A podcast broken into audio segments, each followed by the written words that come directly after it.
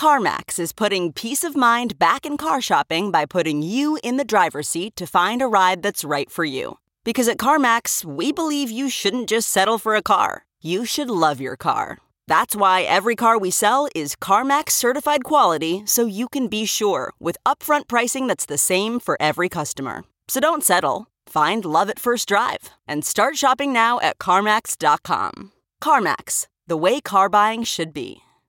Worried about letting someone else pick out the perfect avocado for your perfect Impress Them on the Third Date guacamole? Well, good thing Instacart shoppers are as picky as you are. They find ripe avocados like it's their guac on the line. They are milk expiration date detectives. They bag eggs like the 12 precious pieces of cargo they are. So let Instacart shoppers overthink your groceries so that you can overthink what you'll wear on that third date. Download the Instacart app today to get free delivery on your first three orders while supplies last. Minimum $10 per order. Additional terms apply.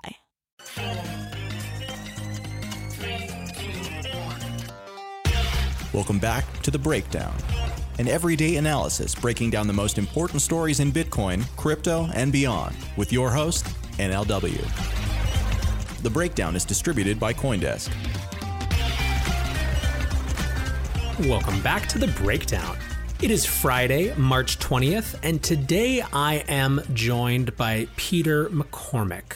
Now, my guess is that most of you know Peter McCormack from his podcast, What Bitcoin Did, which is one of the best and one of the most popular Bitcoin podcasts in the space. Peter also has a new podcast slash video production called Defiance. And Defiance is about a world in upheaval, right? And going out and finding the stories of people who are trying to exert more agency and sovereignty and liberty over their lives, right? And it, it seems clear for those of us who have been in Bitcoin for a while how these different ideas connect together.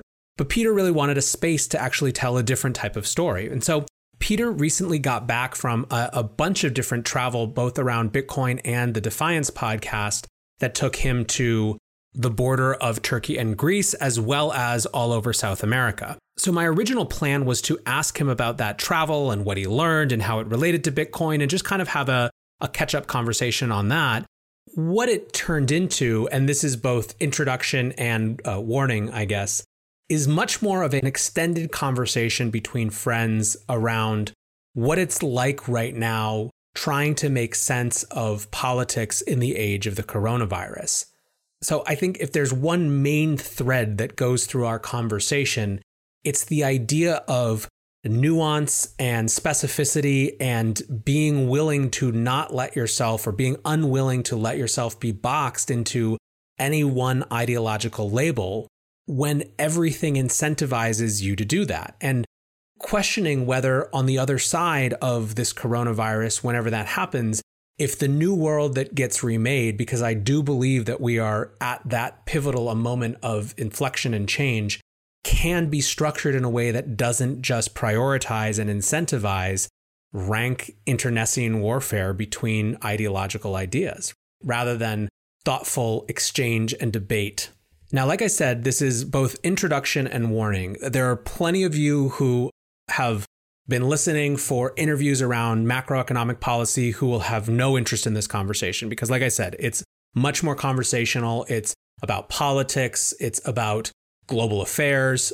And so, if this is not your cup of tea, I totally understand. I will be back on Monday with another awesome breakdown show. But if you are looking for just a chance to decompress a little and think about the broad context of all these issues we're living through, maybe this will be something that you enjoy. Now, one less warning this is like all our interviews, far less edited than our normal programming. And this one is definitely live, uncensored, and uncut. We get a little passionate with our words at certain points, but I hope you enjoy it. I appreciate you listening. Stay safe out there, and I will be back with another episode of The Breakdown on Monday. Peace, guys. All right. So I am here with the infamous Peter McCormack. How are you doing, man?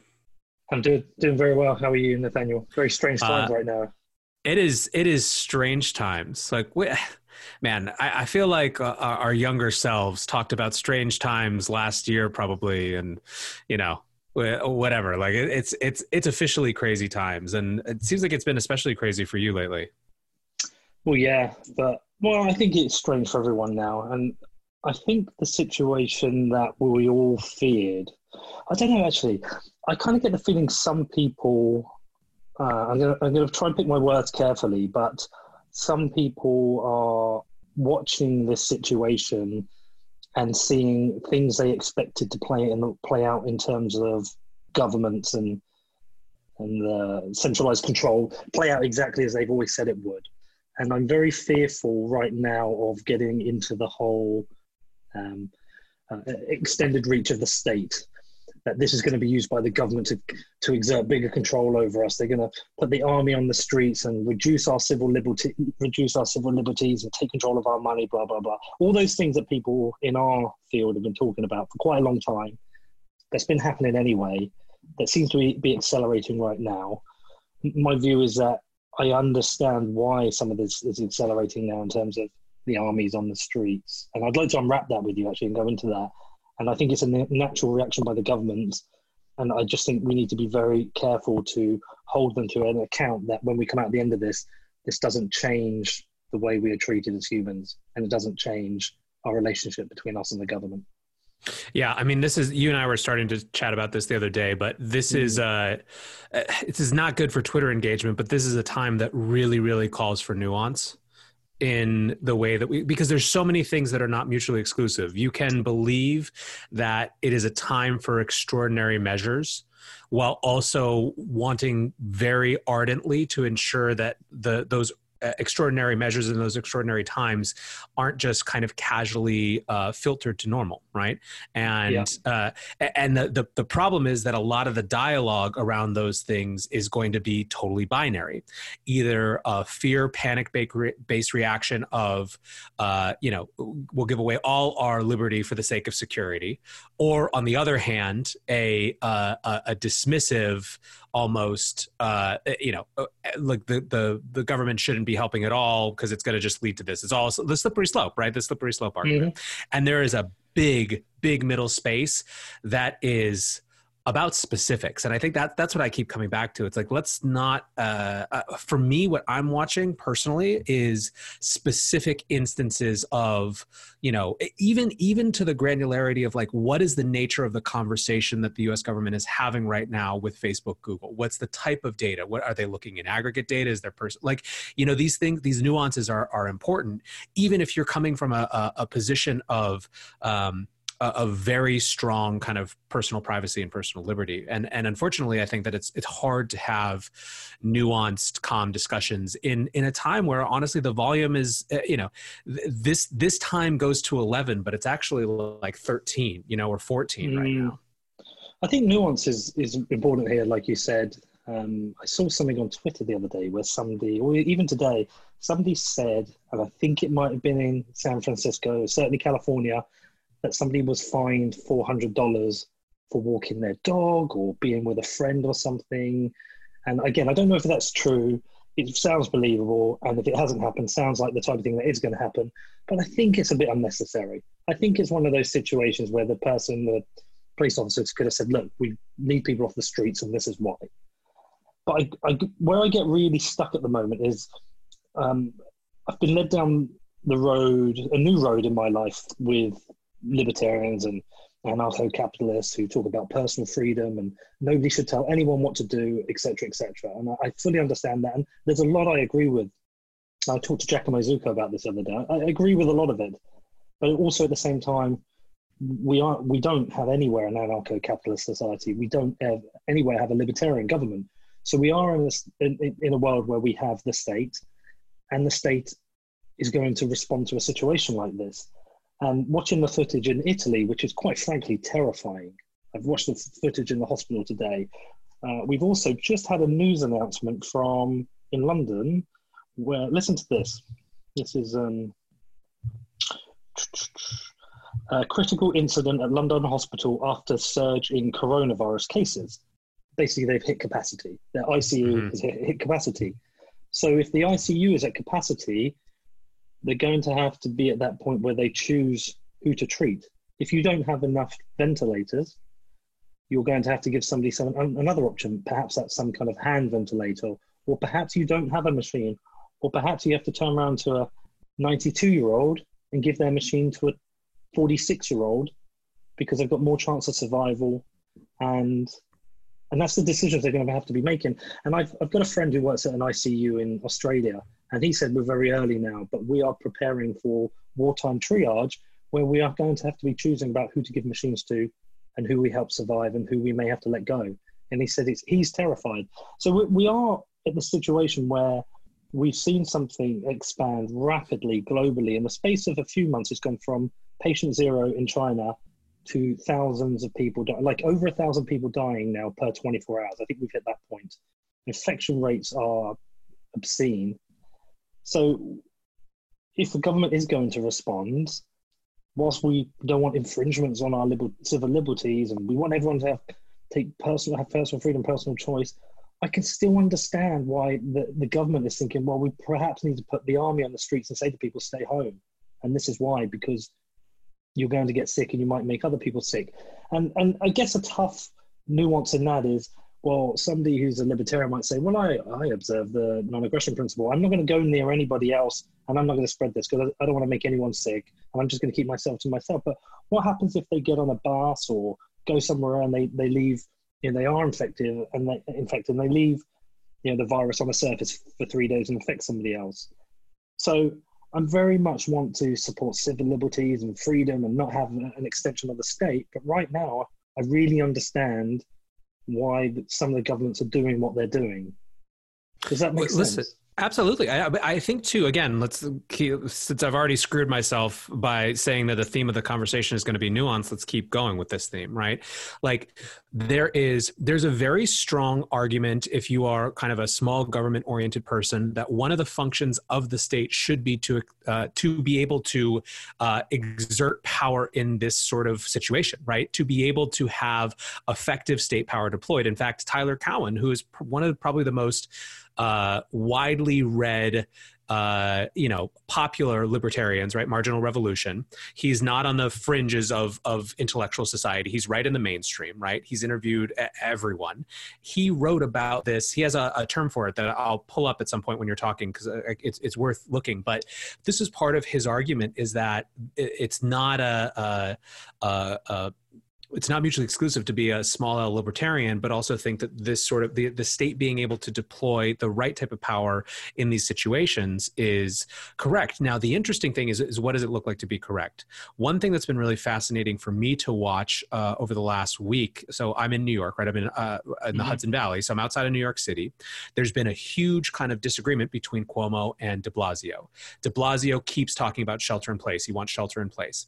And Cuomo has been aggressive about about that. In every press conference, he said, words matter and he's he's you know so basically new york for those who haven't been paying attention has decreased uh, on wednesday they said that only 50% of the workforce of non-essential uh, businesses could go into work right? So uh, you know this is and this is after restaurants had gone takeout only and certain types of businesses had been closed down where there's a lot of you know interaction and things like that. But even aside all that any other business wednesday it was 50% uh, thursday it was 75% today it went to 100% and he said this is the the most severe thing. And and he was like uh, you know basically the the point that he was making is that shelter in place is a specific term that now refers to an active shooter. It came from uh, when uh, from the nuclear era when it meant literally go to the center of your house and stay there until you hear clear what he's his point was that when we say shelter in place it scares people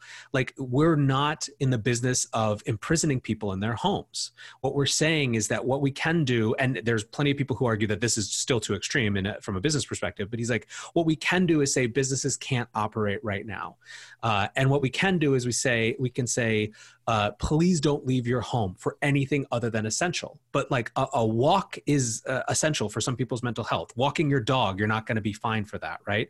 Uh, and so it's it's an interesting little tightrope where he's trying to get as much voluntary contribution from people so that there doesn't have to be draconian measures, you know. But at the same time, he kind of went off on young people who aren't taking this seriously like so there's there's this there's this tightrope act but there there is a uh, a possibility of getting that tightrope act right i think one thing that i haven't seen from the conversation that's been frustrating me is uh, okay, so so let's play this out. We're talking about well, what are the real economic impacts of this, and we're talking about how does the state retreat from that authority right later.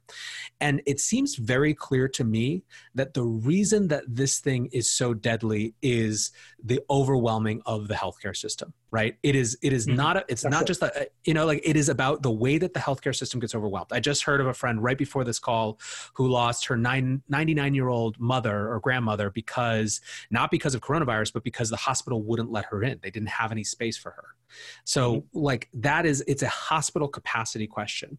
The, the we need a friggin' like uh, very fast Marshall Plan right now for getting all of the medical supplies, for getting the field hospitals, for deploying that full might, so that because we will have to resume life, but we're we need this new infrastructure. And guess what? Like we could be potentially putting people to work building that infrastructure. Like that's that is the key thing, and that's the point at which well, how do we get to transition back to a different life?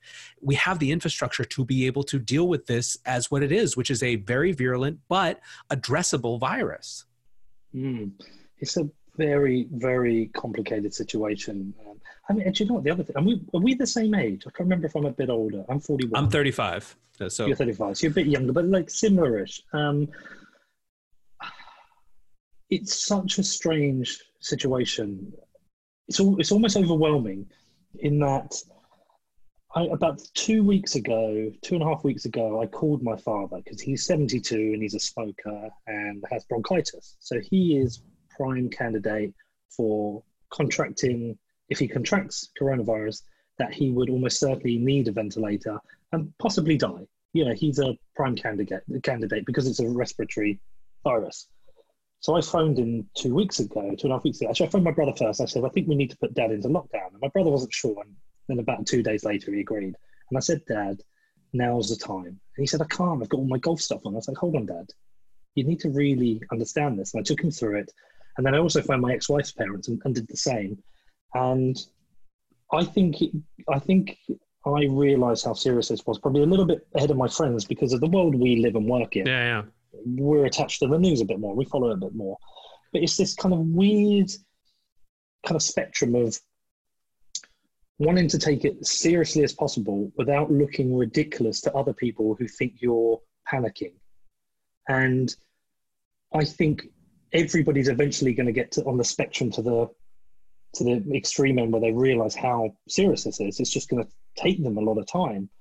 But as as we get there, we've got to make some serious decisions. And I don't know if I, I, I don't want to be the person who stands there and says, "Well, I think the state should should take control of us and put the army on the streets and tell us what to do because we live in this Bitcoin world. Whereas if you ever show any form of statism, it's used as an insult against you. Oh, you bloody statist. You're a statist. You're a bootlicker. You're a government loving statist. Any kind of insult. So you're you're almost questioning yourself, saying, "Well, I am." I'm thinking, "Fuck, I I think there's a lot the state can do right now. I think there's certain things the state can do better than individuals can do on their own, right? Because I believe they just put some enforcement in place, and it's gross and it's scary and it's terrifying. And you made a really made a really good use of um, language when you said um, when they how how does the state retract from this position, which is very mm-hmm. I think you've articulated that perfectly. But right now, if we were to just give advice to people and tell them what to do. We, we saw what happened in Nashville or on the beaches in Florida. People are ignoring it. And I just feel like I, I almost don't want to have the, the state argument now, the libertarian argument now. I want to say, what is the best thing we can do? And I'm not going to get over upset by certain actions of the state because just just because so many fucking people are going to die, and I think and, and, then I try and measure it and I, I, try and question it to myself. And I think, all right, well, if, if freedom is the most important thing to me, civil liberties, then we should give everyone the advice, but let everyone have free will to choose what they will do. But does that ultimately lead to many more people dying? Giacomo Zucco will come and give a very good, nuanced argument about why I'm wrong. I just, my gut feel thinks that this is a situation where we have no choice but the state to put in some, some draconian measures. But I, I say it with this kind of Bitcoin of guilt, thinking, oh, I'm not meant to stand for this. I'm meant to be against this. I'm meant to say, no, this isn't right. And, and, and almost certainly a lot of the stuff they're going to do is wrong. I think the UK government's initial decision seemed brave, and within two days I was like, no, you got this wrong, you fucked that up. Mm. I think almost certainly Trump has got an awful lot wrong, and I really don't like his rebranding of the virus as the Chinese virus. I think he's running every press press conference like a PR exercise in the 2020 election. I don't like that, and that doesn't mean I support China or I'm a CCC bootlicker. I just don't like that. So I think the governments are going to make a lot of fucking mistakes because they're dealing with something unprecedented, and it's really, really hard. But at the same time, I, I don't know. I don't feel like I'm in this place that I can give some. I don't know. I don't think now is the time to be arguing over civil civil liberties in terms of some of the decisions the state's making now. I think now's the time to say, how do we ensure when this is over that they do retract from these positions, that we don't lose a bunch of freedoms, well, the limited freedoms we already have, we don't lose them. And I think that's more, a more practical place to approach it from. Yeah, I mean, listen, I think uh, my my feeling is almost always, and certainly in this case, is that everyone gets to have a different voice and a different importance. One of the things that I've always loved about uh, Bitcoiners, much more extreme than I am, whether it's about uh, about the crypto industry or whether it's about uh, libertarian politics or anything like that, is that they provide uh, a, a, an unflapping, uh, an unflappably um, clear pull of the discourse right? That that is that is an anchor point that you can go to that the, and and i think that uh, a, a, free open society only works if you can have perspectives at both extremes screaming at each other. Now where i usually find myself is wanting I, i'm i tend by nature to be radically more pragmatic than i would like to be even. Like i have this very strong and weird combination of uh, of incredibly uh, kind of frustrated and passionate, but then like want to hone in on the thing that can be addressed. So right now, for example, I'm looking at this bill that was happening before coronavirus that is trying to get end-to-end encryption uh, out of the way, right? And this has been uh, Attorney General Barr has been fighting this fight since since a while ago, right? It's been him versus Apple, and Apple has been fighting, but they've you know they've kowtowed in certain ways at certain points, uh, but the that's a that is a specific discrete thing right? That doesn't really necessarily have to do i think smart people can argue about how much tracking and surveillance is really necessary for this you know? And although in some ways i'm much more worried about uh, about the the tracking and surveilling of every citizen via their mobile app uh, than I am about uh, local police forces enforcing a curfew. Even if I think like you know curfews seem like a weird you know choice to me, right? Like in some ways they, those are different things. So I'm going to be flying the flag of hearing about that that other thing, that specific thing. Um, but you know, eh, I also think that right now there is a little bit of a pick your battles situation in the sense of there are some things that have left the station. Like no one like we have gone from uh uh, uh, uh, uh there, there is no longer any political space for not direct intervention in people's bank accounts in in this.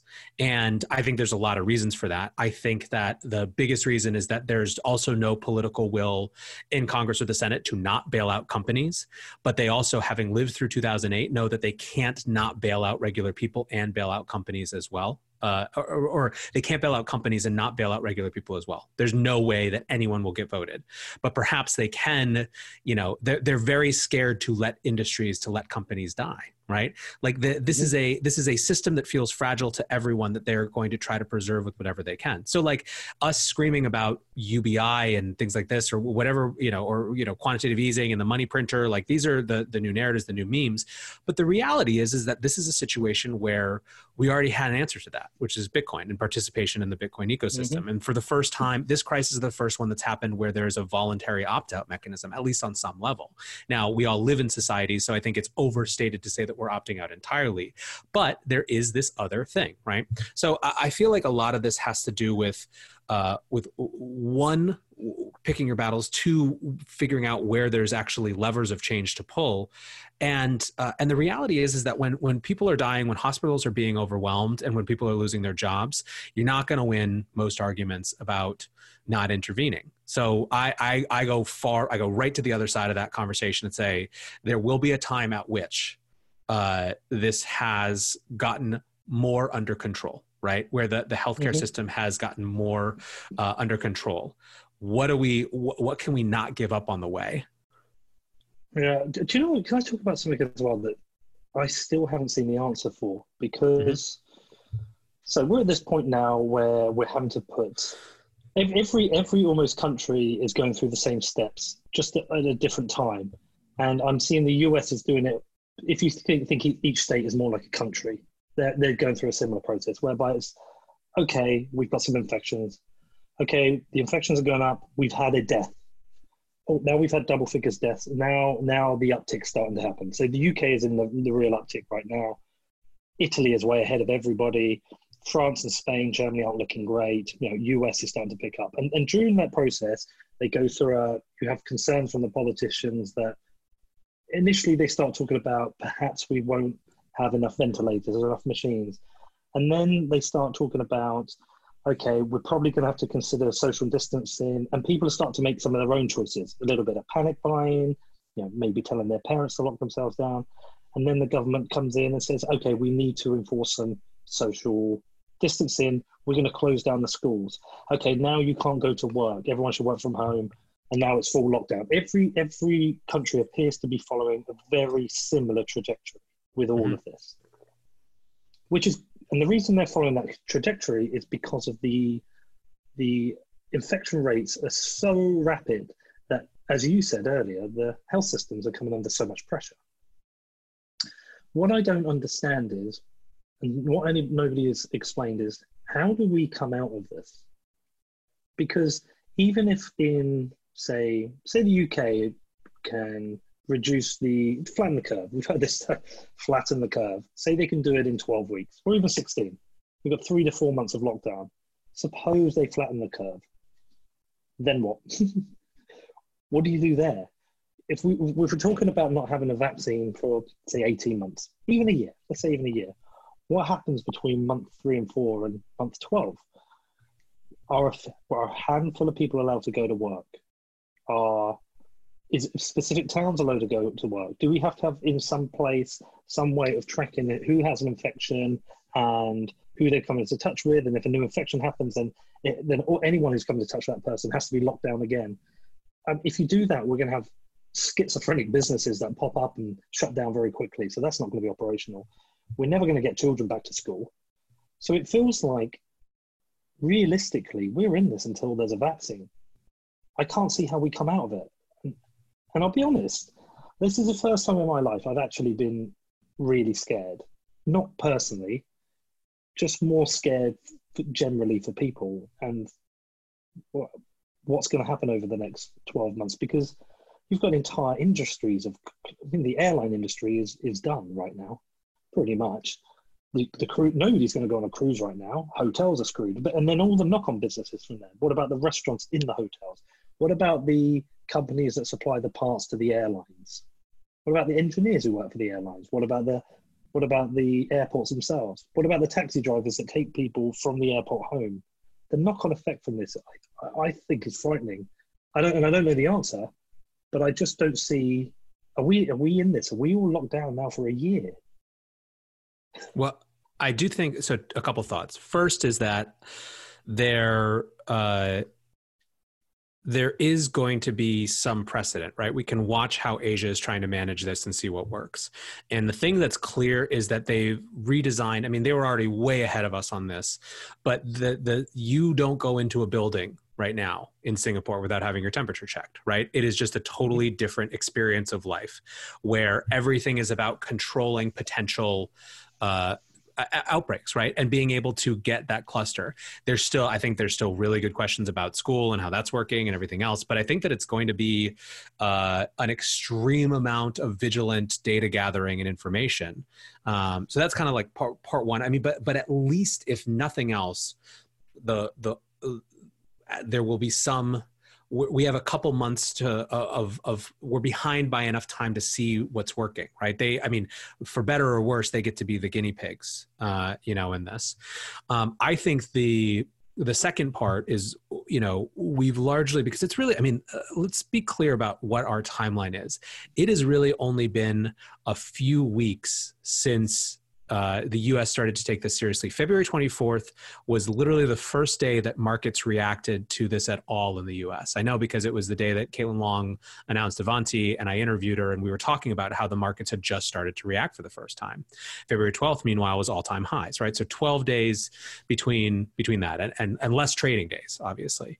Uh, and now we're only, we are only, we're at the end right now of the first full week where the US president acknowledged acknowledged the severity of this thing and wasn't just calling it uh, another flu, right? If you go back not to, to, to two Mondays ago, right? So four days ago and then seven days before that, he put out a tweet about how the flu kills so many more people, right? It wasn't until Wednesday of that week that Tom Hanks got it, the NBA shut down, and Trump got on TV and said we actually have to do something about this. Mm-hmm. Uh, so we're we're really still like in the U.S. We're like seven working days, you know, nine days total into the the leadership of the country not being totally insane about this thing. Uh, and we've done, uh, it's almost like I'm watching this weird thing. Like, this is a, a to me, this is a, a, health issue that creates a financial markets issue, that creates an economic issue, that cr- potentially creates a geopolitical issue. And it's almost like we're watching these things like, so, you know, the, we're finally taking the health issue seriously. However, we're dealing right now with the uh, with the still testing dimension of it, right? Not the not the the overwhelm the healthcare system yet, which is what's right around the corner, which is why people are so scared, and they should be from an infrastructure perspective.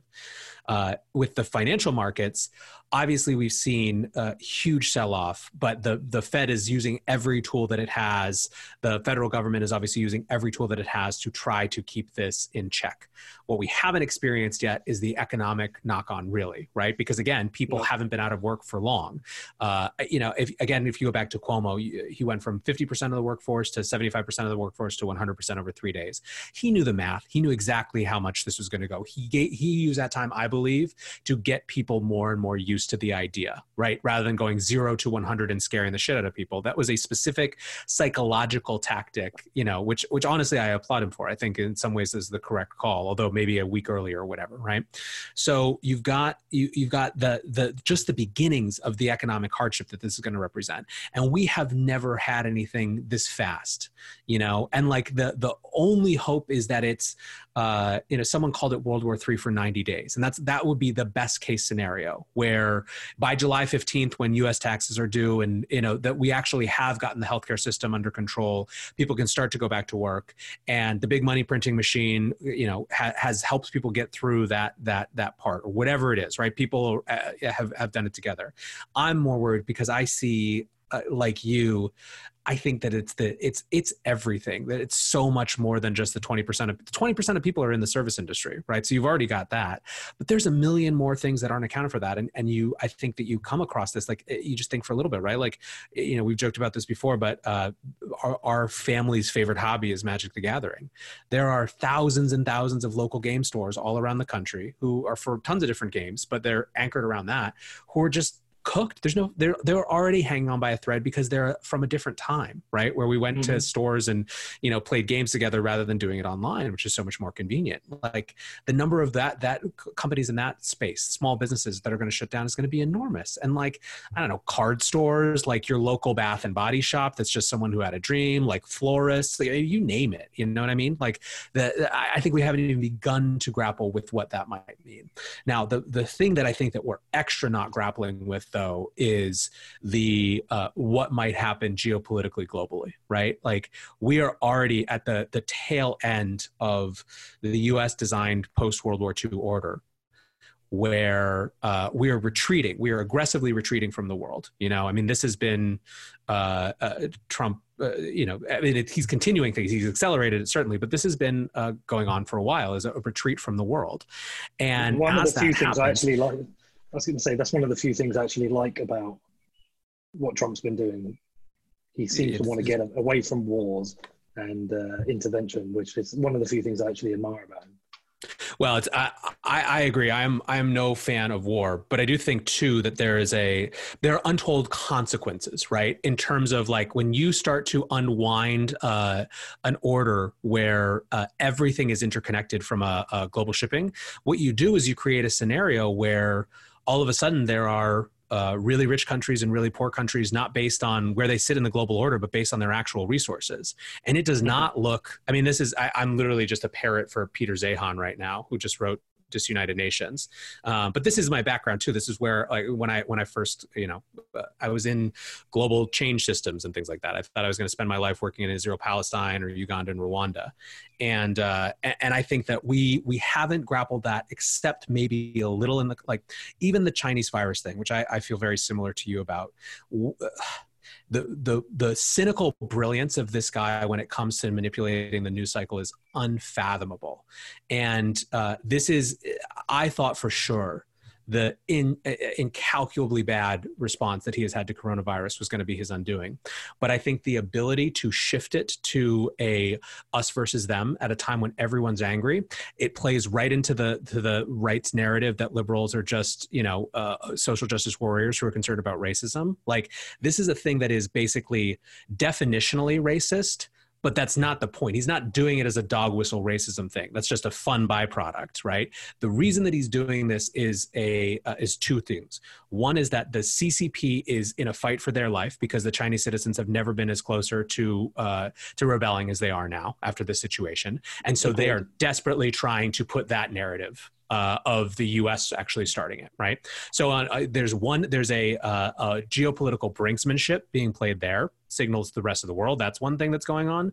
Now, I think that there's a lot of uh, very smart, savvy geopolitical thinkers who think that uh, fought, like responding to that in kind is a really stupid strategy. So I'm not commenting on the, the the quality of the strategy. I'm just saying that's part of it. The second part of it is this fucker has to excuse me listeners but he has to uh, he has to uh, he has to shift the narrative from literally like i said two mondays ago he was saying it was as bad as the flu to i've always taken this seriously. And in fact if you go back the one thing he did do is close the borders to china real fast because that was fine with him right? That was played played into what he did. He wants everyone to mm-hmm. say like it was a Chinese virus. I closed the borders to China. We did everything, you know, like that. And, and it plays perfectly to his political yeah. base. It's an easier narrative. You know, it's an easier narrative than me in October going back and showing, well, like this was the death toll at this time, and this is what they said, and this was the death toll. Like, no one's going to care. They're just going to, like, when the, with the other option is Chinese virus, it was their fault, right?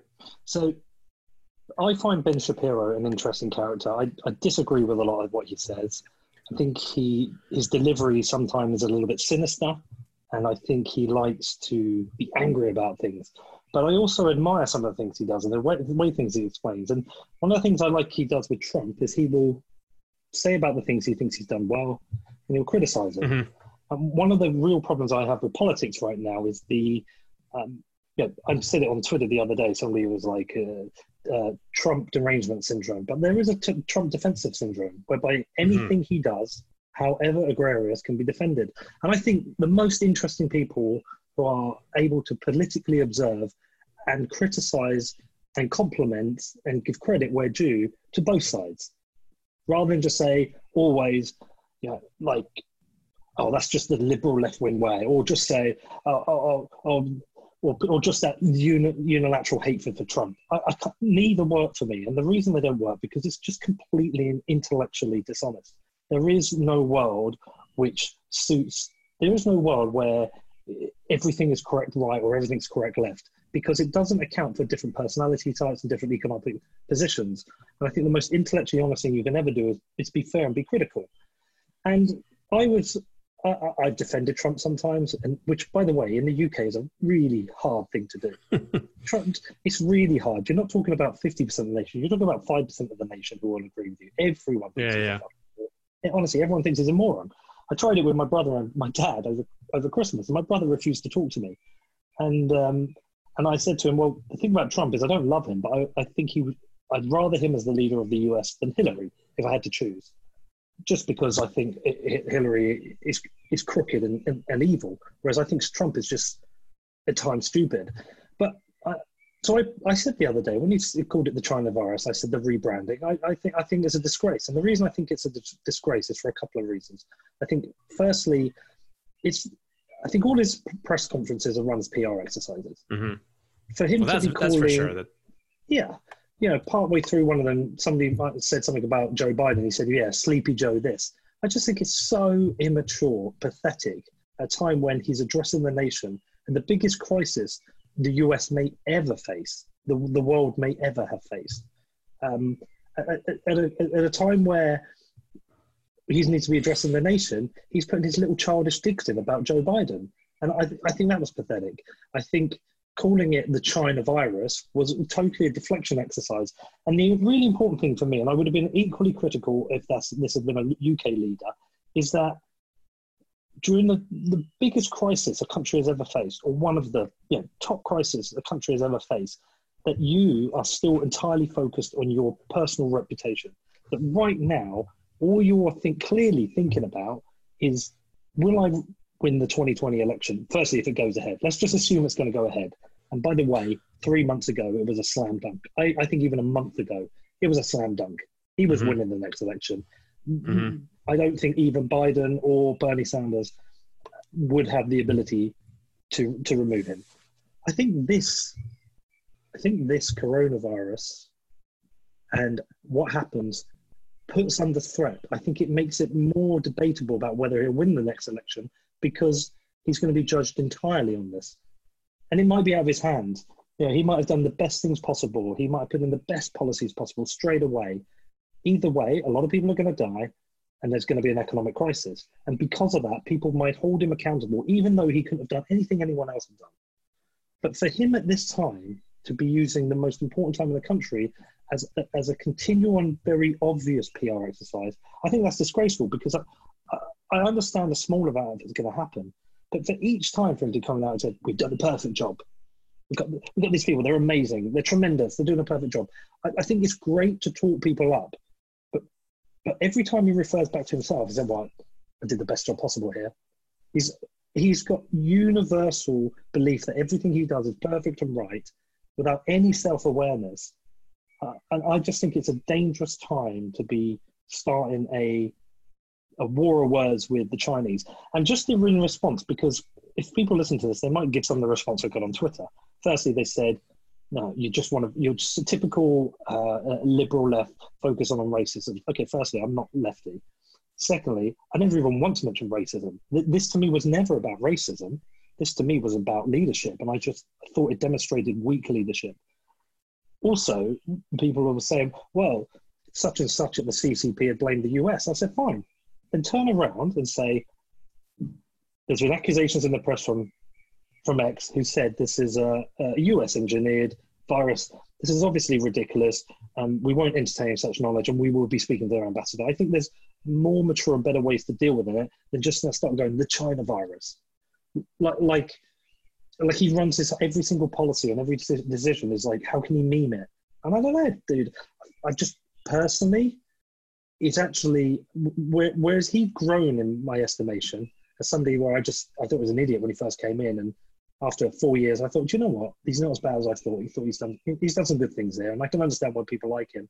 Right now, I, I, I he's lost. He's lost some credibility with me. Which I know some people go, "We don't fucking matter. Who cares? You, you're Brit and you're a nobody." But at the same time, I can imagine others will be feeling this as well. No, I think. I mean, listen. I think that the hard thing in American politics right now, which spills into politics everywhere, is that it is uh, it is internecine warfare. There are there are religious cults on both sides, and if you are someone who feels uh, like can can uh, likes people from both sides has different opinions from both sides. It's not even center. Unfortunately center is not a really good term. Uh, it's more like a, a, a bouncer right? Like you're like a ping pong mm-hmm. ball because there's got like people are big and diverse and their experiences make them feel different things you know? And it is uh you know I, I think that's that's the challenge for people is that when when everything becomes politicized but how how can it not be you know? Um, let me ask you a question actually because i want to i want to touch on this a little bit. Um, you just spent uh, you just had a big trip where you went to places that were having a hard time of it even before uh, before the coronavirus. Um, mm-hmm. how how have the last couple weeks well one like you know what what was that trip about and what what were your some of your takeaways? But how has the last couple of weeks of seeing the world respond to coronavirus recontextualized it for you. Like I, that's the type of thing where I have trips that I took that I thought meant one thing, but in, in retrospect, the thing that I learned was very different, you know? Yeah, yeah, good, good question. So the, the transitions from having a Bitcoin podcast, having two podcasts, was very much about wanting to expand outside of just being able to talk to people about Bitcoin. I did it a few times on the Bitcoin podcast, but there were subjects I wanted to touch on. And, and so I launched the other one, Defiance, and really that was just to, for me to learn, you know, as an education process for me, but also, yeah, just to expand outside of the Bitcoin. And what I found very quickly in doing Defiance and traveling, because I used to travel to cities where I could cover Bitcoin and Defiance. And what I realized traveling was that actually the Defiance stuff is sometimes more visual. It's, it's things you need to see. You know, you need to visually see what, you know, Hong Kong, I can do an interview with somebody about Hong Kong, but really, what's going to be much more effective and much more powerful is a video of people protesting and maybe short, snappier interviews with people there. So I realized that actually Defiance needs to be a at least a film brand alongside it, potentially only a film brand. Perhaps it isn't a podcast in the future. That I don't know. So I just and I also just wanted to become a filmmaker myself, just ambition wise. You know, I really enjoy doing the podcast. I've really enjoyed doing the specials like the one on Mount Gox. And in doing Mount Gox, I realized, so I'm going off on a tangent, but bear with me, it all comes back together. Doing the Mount no, Gox, no, I realized. Well, you know what, you know what we're doing, you know what we're doing right now? We're basically doing the thing that like you know all, all of our elected leaders are now advising us to which is like the way that you deal with social distancing is you just like call up your friends do a video chat and talk about yeah. things that you wouldn't have normally talked about. So for anyone anyone who's listening like treat it as such. I, when i do my intro for the show i'll make sure to make that point that it's not like we're going to go over the recent price action and, and what it all means. It's definitely not that but so so go off on any tangent is my point. But yeah so when, when i did the mount gox series straight away afterwards, I wanted to do it again because it was just a sequential set of interviews. It was six interviews. Actually, what I really wanted to do was mm-hmm. research the story, create a narrative and an arc, do the interviews, knit them together, and, and mm-hmm. run it like a documentary. And I've been working on one about Bitcoin as well, which you know, I'm deep into. And the natural progression is I can produce audio documentaries. That's fine, but I'd like to produce video documentaries. Just a personal personal ambition. So I bought all the equipment, all the camera equipment, and I decided I was going to head back to South America because I I really wanted to go to Venezuela because I could do two things. I could cover Bitcoin because it's always seen as a Bitcoin use case, and I could cover the economic crisis. But as I was going there, I was like, right, I'll go to Colombia, I'll go to Bolivia, and I'll go to Chile. I'll do them all together. So I went out there with this intention of just starting filming and making some film work, and then I been talking to this uh, producer slash camera operator for a while, and he said, "Look, I'll come out with you." So I was like, "Fine, I'll pay for you."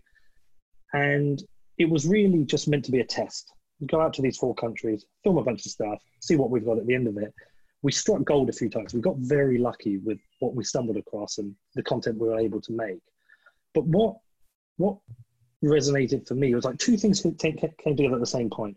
Somebody had said to me, "You're going to really have to figure out what it is you're making, Pete, and why you're making it. What's your angle? You know, what is it about you that people should watch your videos and what you care about?" And that was a, like really stuck with me. I was like, "Yeah, you're right. I can't just film shit and put it out there. You know, what is it I do care about?" And I know, I'm, like in my heart, I know it's human stories. Like whenever this shit's going off, I just care about the human stories at the back of it. And to give a good example of that is just having been out to Turkey and Greece with the border. Um, I think in, in that situation, everyone's got a valid argument. The, the, the uh, Turkish government got a valid argument that they've got 3.7 million migrants in the country. That's a lot of pressure. How many can they take? And I think the Greek government are right when they turn around and say, look, we've already taken a million in, we can't take any more. And I think the, the people who live in Germany or Sweden who've experienced mass social unrest from the integration of migrants have got a valid argument saying this hasn't worked out well for us. Yet, it doesn't matter who is right.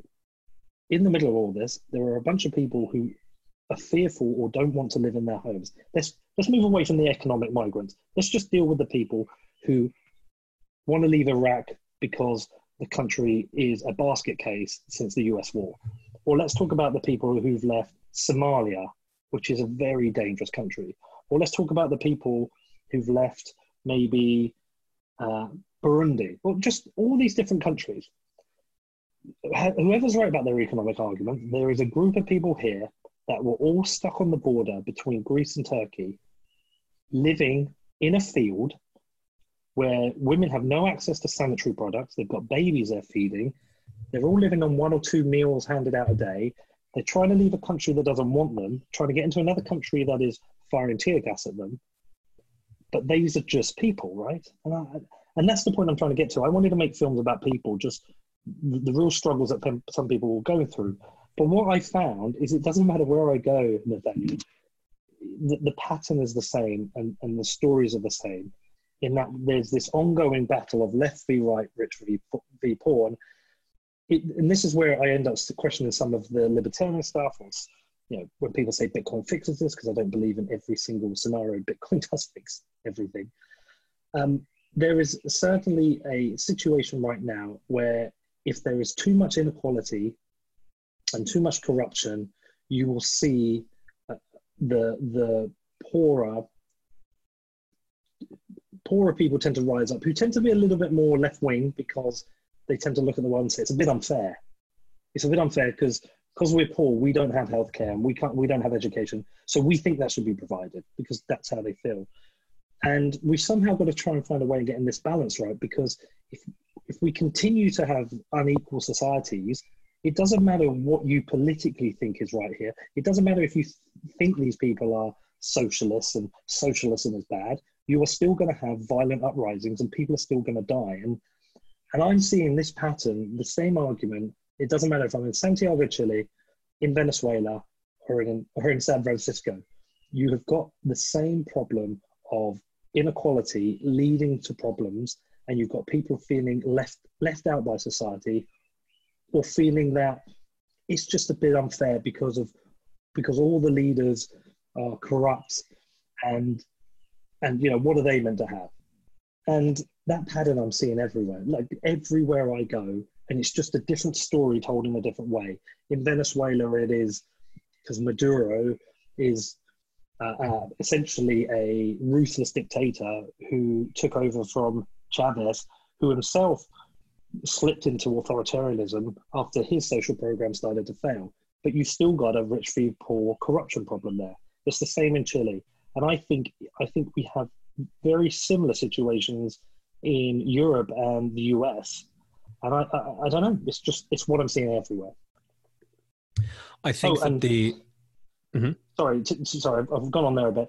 Uh, I, I, I, don't, I can't fully articulate it always because I'm still trying to figure it out in my head. But you also ask, how, how does what's happening now recontextualize that? I'm not sure it does, but but what I what I'm expecting is those situations or those countries with the highest inequality and the poorest countries are going to suffer even worse through this situation because what's going to happen is their health care systems are going to be overrun quicker. They're going to have um, higher numbers of people who can't get access to the healthcare system. They're going to have people whose health is might maybe slightly worse because because the, those who are poorer tend tend to have poorer health generally. And I know it's a massive generalization. And ultimately, I think in all of these situations, the more wealthy you are, the more wealthy you are, the easier coronavirus is going to be for you to survive because you're going to be able to get food, you're going to be able to get access to health. And I just think it's going to disproportionately affect poorer people.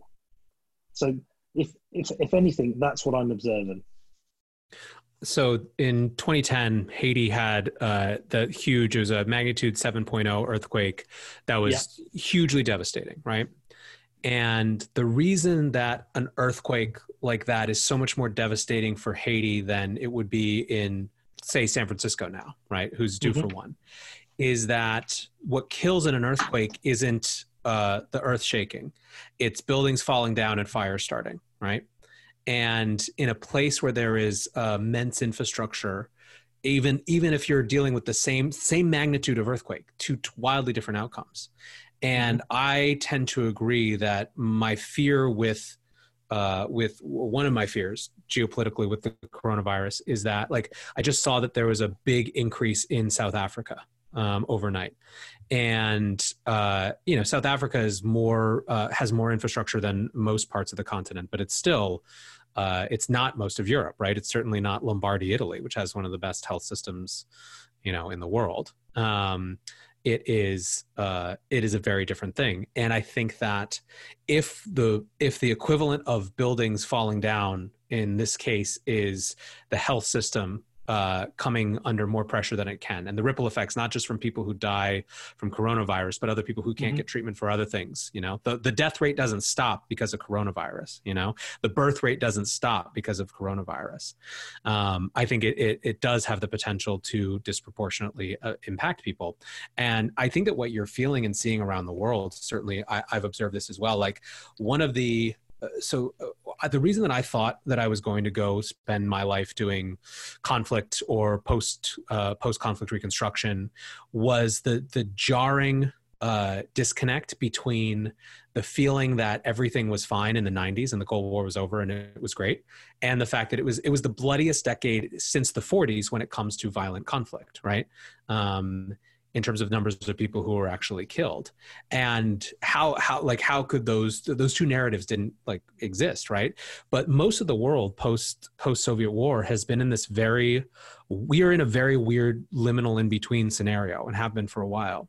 And the challenge is that and going back to your left versus right point um, the the problem in situations of desperation and inequality is power and power seizes whatever narrative works based on that. You know uh, what what does what does left authoritarianism and socialist fascism how does that look practically different than than right authoritarianism and, and, fascism? The answer is that it, it doesn't really. It's just what's the narrative that's useful on on the way. And uh, and i think again having that sort of uh, having that sort of nuance and the ability to um, the ability to speak in those terms rather than just throw around. I mean the problem is that we've we've almost uh, we've lionized political words right? We've made them capitals instead of lower cases and they come with a preset of ex, uh, expectations that limit our ability to understand right? It's it's easier to write off uh, a, a, a, an entire country for being socialist than understanding the context in which people lived that made uh, ceding authority to people over their lives. Like most people want to live their lives uninterrupted. This was my experience and i you know so my my formative years were spent basically between the middle east and in east africa. And the the number one thing over and over again is that if you get into people that have lived with conflict for a long time they don't speak in these same uh, generic political terms. They speak in terms of you know what allows them to to live and move on with their lives right? And that's that can be a dangerous situation. That's why mubarak was in power in egypt for 25 years is that he was unbelievably good at more or less people were fine they just didn't have autonomy over this one part of their life right? I was in egypt when george bush was elected and uh, and you know I was in a program basically because I was uh, I was studying there. We had two two types of kids, like the lefty save the world kids and the going into the CIA got to study my enemy while I learn Arabic kids, and uh, and all of us were friends because we're human beings and human beings can be friends with people who disagree, even though the the, the media tells us differently now. And uh, on the way home, we had gotten a hotel suite to watch the election results. People couldn't believe that this guy was going to get elected again, and, and, he did, obviously, and uh, and it was really really late. We, we saw those results at like 4 a.m. or 5 a.m. We were taking a cab home, and the taxi driver was going out of his way to to tell us that he understood that we didn't have any control over this and not to feel bad. Meanwhile, we actually did, right? But the the experience of uh, of having any actual hand in electing your leader was so foreign to them. Now this is obviously this is seven years before Tahrir Square and and uh, and the, the Arab Spring. Um, so it's different. It changed uh, a little bit, although you know the the legacy of that is still eh, playing out. But the, the the point of this is to say that everywhere I've ever been, what people care most about is do I get to live my life? Am I scared for my kids? Like eh, eh, full stop, and everything else. And that's why that's the the danger in that comes when people can come with promises and say, cede this authority, cede this control to me, and I will give you more of that. You know. Yeah, I think the. I mean, I don't want to say the one good thing that can come out of this. What I hope is when we come out of this, I think we've got two choices, right? As people, nations, politicians, we've got a chance to to reassess how we got here and the mistakes we've made and try and and try and learn from this and, and have a better world or it just gets worse. My fear is it, get, it, it will actually get worse. But but can we learn from this? Because I'm disenfranchised from the political process because it's so divisive. It's like you either agree with me or you agree with everything that they agree with, and, and you're bad. I didn't vote in the election because I couldn't vote for either Boris or Corbyn because they were they were just so so poles apart but there were so many things in the world I'm, I'm also questioning. And I think as a, as a parent, you question it more, especially as your kids can ask questions. Yeah, and, and, and you can influence them. Like i my son says things now that he only says because he's my son. Like when the government recently, a few days ago, announced their massive spending plans, he was like, but dad, if they keep printing money like that, it just, the money's going to be worth less, right? And I was like, yeah. And he's like, well, you buy more Bitcoin. Like that's all come from him, him hearing me talk about it. But it also makes me realize that if I talk to him about politics, I can really influence him. If I just sit there and say, you know, you need to be conservative, and the conservatives are better because they focus more on hard work, whereas the, uh, the Labour are more socialist and they want to help everyone and make everyone's lives easy, he's going to come out thinking potentially that poor people are lazy we should stop helping them. And, and, and that worries me as well. And I, I don't know, I'm, I'm, I'm not really articulate. This is kind of thing I, I wish I'd had some time to articulate and think about exactly what I wanted to say. But all I know is, is that if I used to have a certain way of viewing the world when I used to sit on my couch, sit at home, and live in Bedford and follow the news and talk to my friends, and I would I would pick almost pick a side like a football team that I want to be on and now, as I've traveled the world and met, I've been so fortunate to do this and met so many amazing people and people in difficult situations. I, I don't now. I don't want to be on a side because I realize most of the time the side you're on is a lot of it's got to do with where you were born. You know, the the fortune of being born in a country like the UK versus being born in Iraq. I don't know, pre Gulf War Two. I mean, that's what a fortunate position to be in, and a lot of what we have is just down to just pure luck and chance. And I think we're in a world now where we've got too much about I want and me and focus on me and not enough about not enough about the empathy for others and enough regard for human life, enough regard for really shitty situations people have to live through. God, I'm probably sounding like a really soft left wing liberal now. I, I mean, know, but, but isn't but isn't that but isn't that a problem when wanting to encourage like empathy and understanding the lived experience of people is relegated to one side or another. By the way, that used to be a small c conservative position. If if you look back, right, like historically before the, you know, whatever that that was a traditionally conservative position you know? Uh, so uh, th- this is the problem is that these things they there is inherently a dynamic between uh, leaders and the people who need to back them where it's it's a it's a process of narrative making and and freeing yourself from that. And i think there's a there's a liberation to existing in a way where you're not afraid to not know things and you're not afraid to change your opinion. And unfortunately nothing nothing in society really rewards you for that. But I, I I'm I'm interested at least, and part of the reason that I spend so much time creating these media spaces is like I feel like I had a uh, a choice uh, when it comes to the crypto space or political space or whatever. Like it is very clear the path to engagement is picking a tribe always and just being the best at shouting that tribe's message. And this is, by the way, this is not a Bitcoin or Ethereum thing, although that it plays out a little bit like that. But honestly, crypto is, I think, light years ahead of most industries when it comes to this stuff. It just feels intense because we're in it.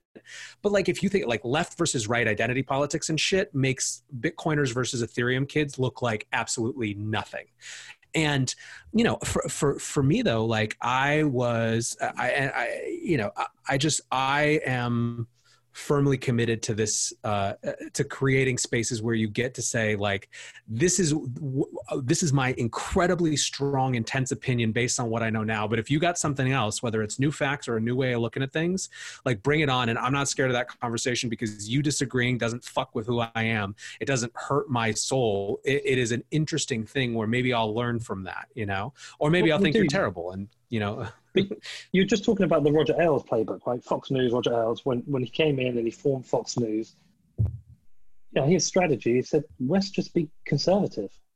Uh-huh. Let's be conservative, let's focus on Republican issues, and then we get 60% of the population. Yeah, because if we if, if we do what CNN is doing and yeah, MSNBC is doing, then we're fighting for the same audience. We can have all of this audience and and therefore and Fox News uh, for me it's an embarrassment. It's an embarrassment of a TV channel because it is never impartial in any way at all about any decision of Trump or the Republicans. It can never step back and go, do you know what? This is wrong.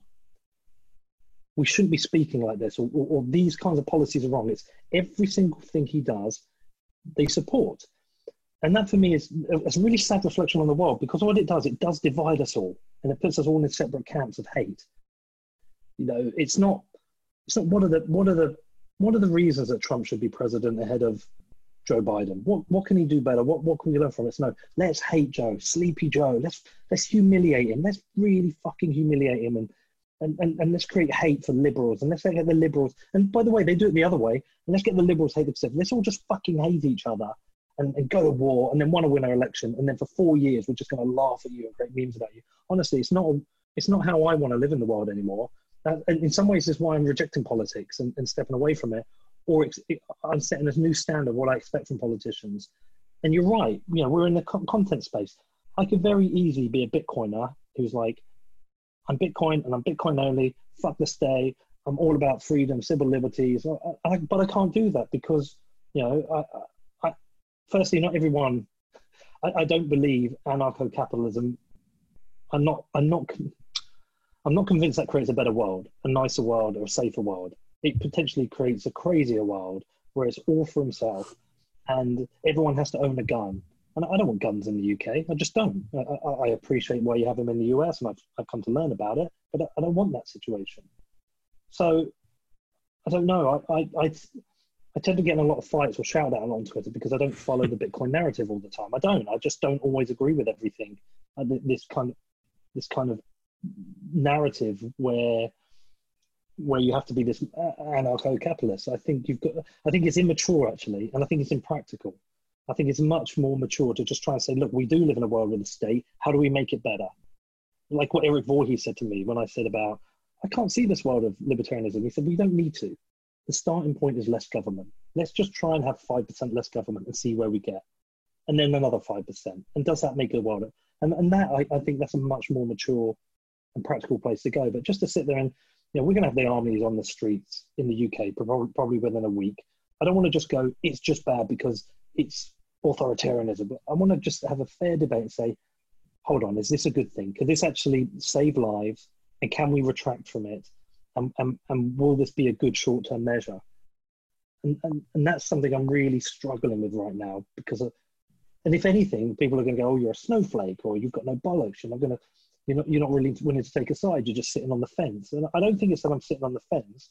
I think I'm genuinely concerned about how we've got to where we've got to, and and how we debate these issues.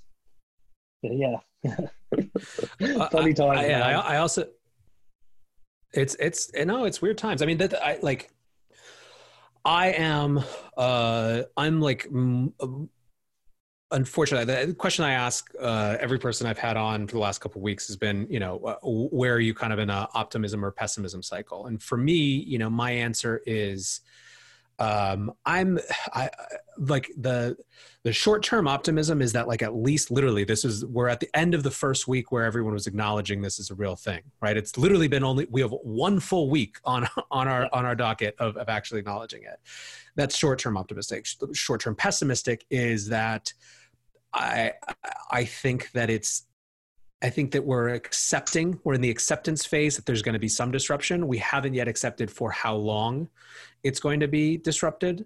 And we haven't probably really dealt with the economic ramifications for for just regular people not just stock markets and i also think that we haven't even begun to ex- experience or understand the the long-term geo uh, geopolitical issues that come out of this um, if there is a, a cause for some amount of long-term optimism it's that when you have when the world gets turned upside down you can either reconstruct it exactly as it was or you can try to find new narratives, new stories, new tribes, new ways to organize tribes that don't match the old way of thinking. And you know, eh, it's it's not a nothing signal. I actually I joked on Twitter this morning. I said one of my top 5 thoughts during this crisis is, "Wait, I agree with who?"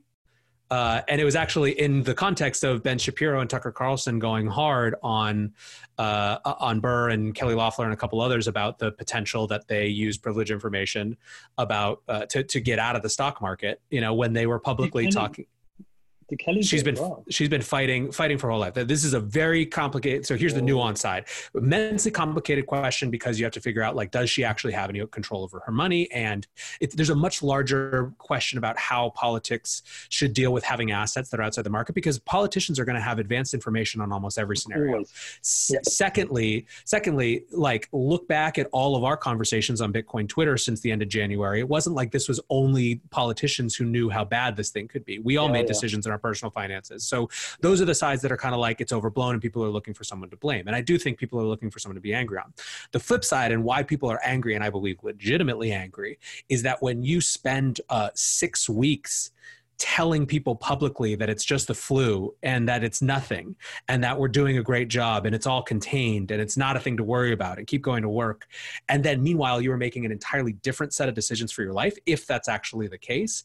That's just it's it's not just hypocrisy it's lying and in the and, and underlying all of this is the endangerment of the public right? Which is i think is the for me the biggest issue. Like i don't care mm-hmm. that uh, 3 million dollars was moved uh, although I think it is a little a little fucked and hypocritical. What I care about is that you spent six weeks endangering the lives of people because I just heard from a friend that they lost their 99 year old grandmother because she couldn't get in, and maybe that would have happened no matter what. But if we'd started building, you know, field hospitals and got ventilators and all the sort of things that we needed six weeks ago, like maybe it wouldn't and uh, so uh, i think uh, but but anyways like i said two people who i basically disagree with on almost everything ben shapiro and tucker carlson uh, hmm. were both very uh, uh, like hardcore about this you know? Now i don't pay attention to them enough to know if they have other beef with these people and this is just a convenient media thing either so it's not so much that i'm like go those guys now you know? Although you're you know you you had some some interesting things to say about about ben shapiro at least.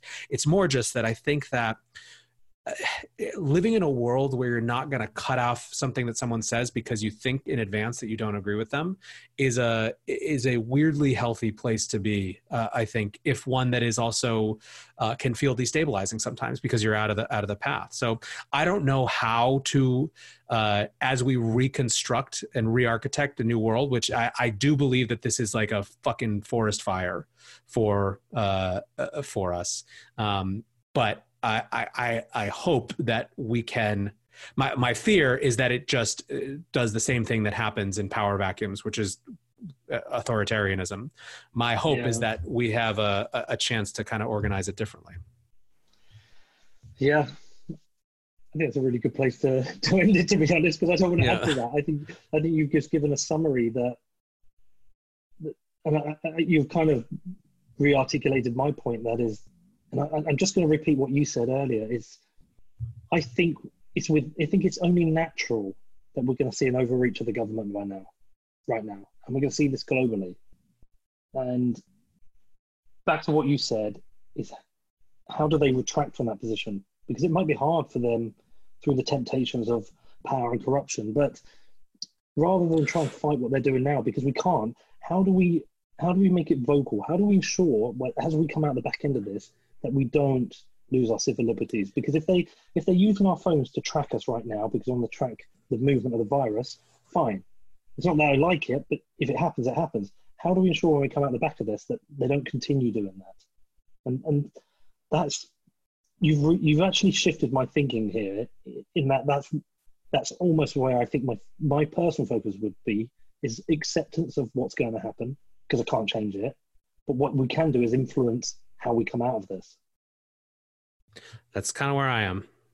Yeah. I don't know if we can, but I, I yeah, it's a. Uh, you know when when the when the going gets weird, the weird turn pro. So yeah, you know. well, well, dude, listen, it's always a pleasure. We should do this more often. I don't know why we don't. We should talk yeah. more often. I always enjoy our conversations. You make me rethink things. You make me reconsider my firmly held positions sometimes. look, it's a strange world. All I'm going to say to you, as I say to everyone, stay safe, bro. It's um, you know, concerning times. Uh, stay safe in terms of personal health, but also mental health. I think somebody, I, won't name them because they might not have want me to say it, but somebody also shifted my thinking yesterday. They said, why hasn't anyone talked about the mental health impacts of this at a level where we need to come to an acceptance? We are going to see a higher level of suicide mm-hmm. through this process.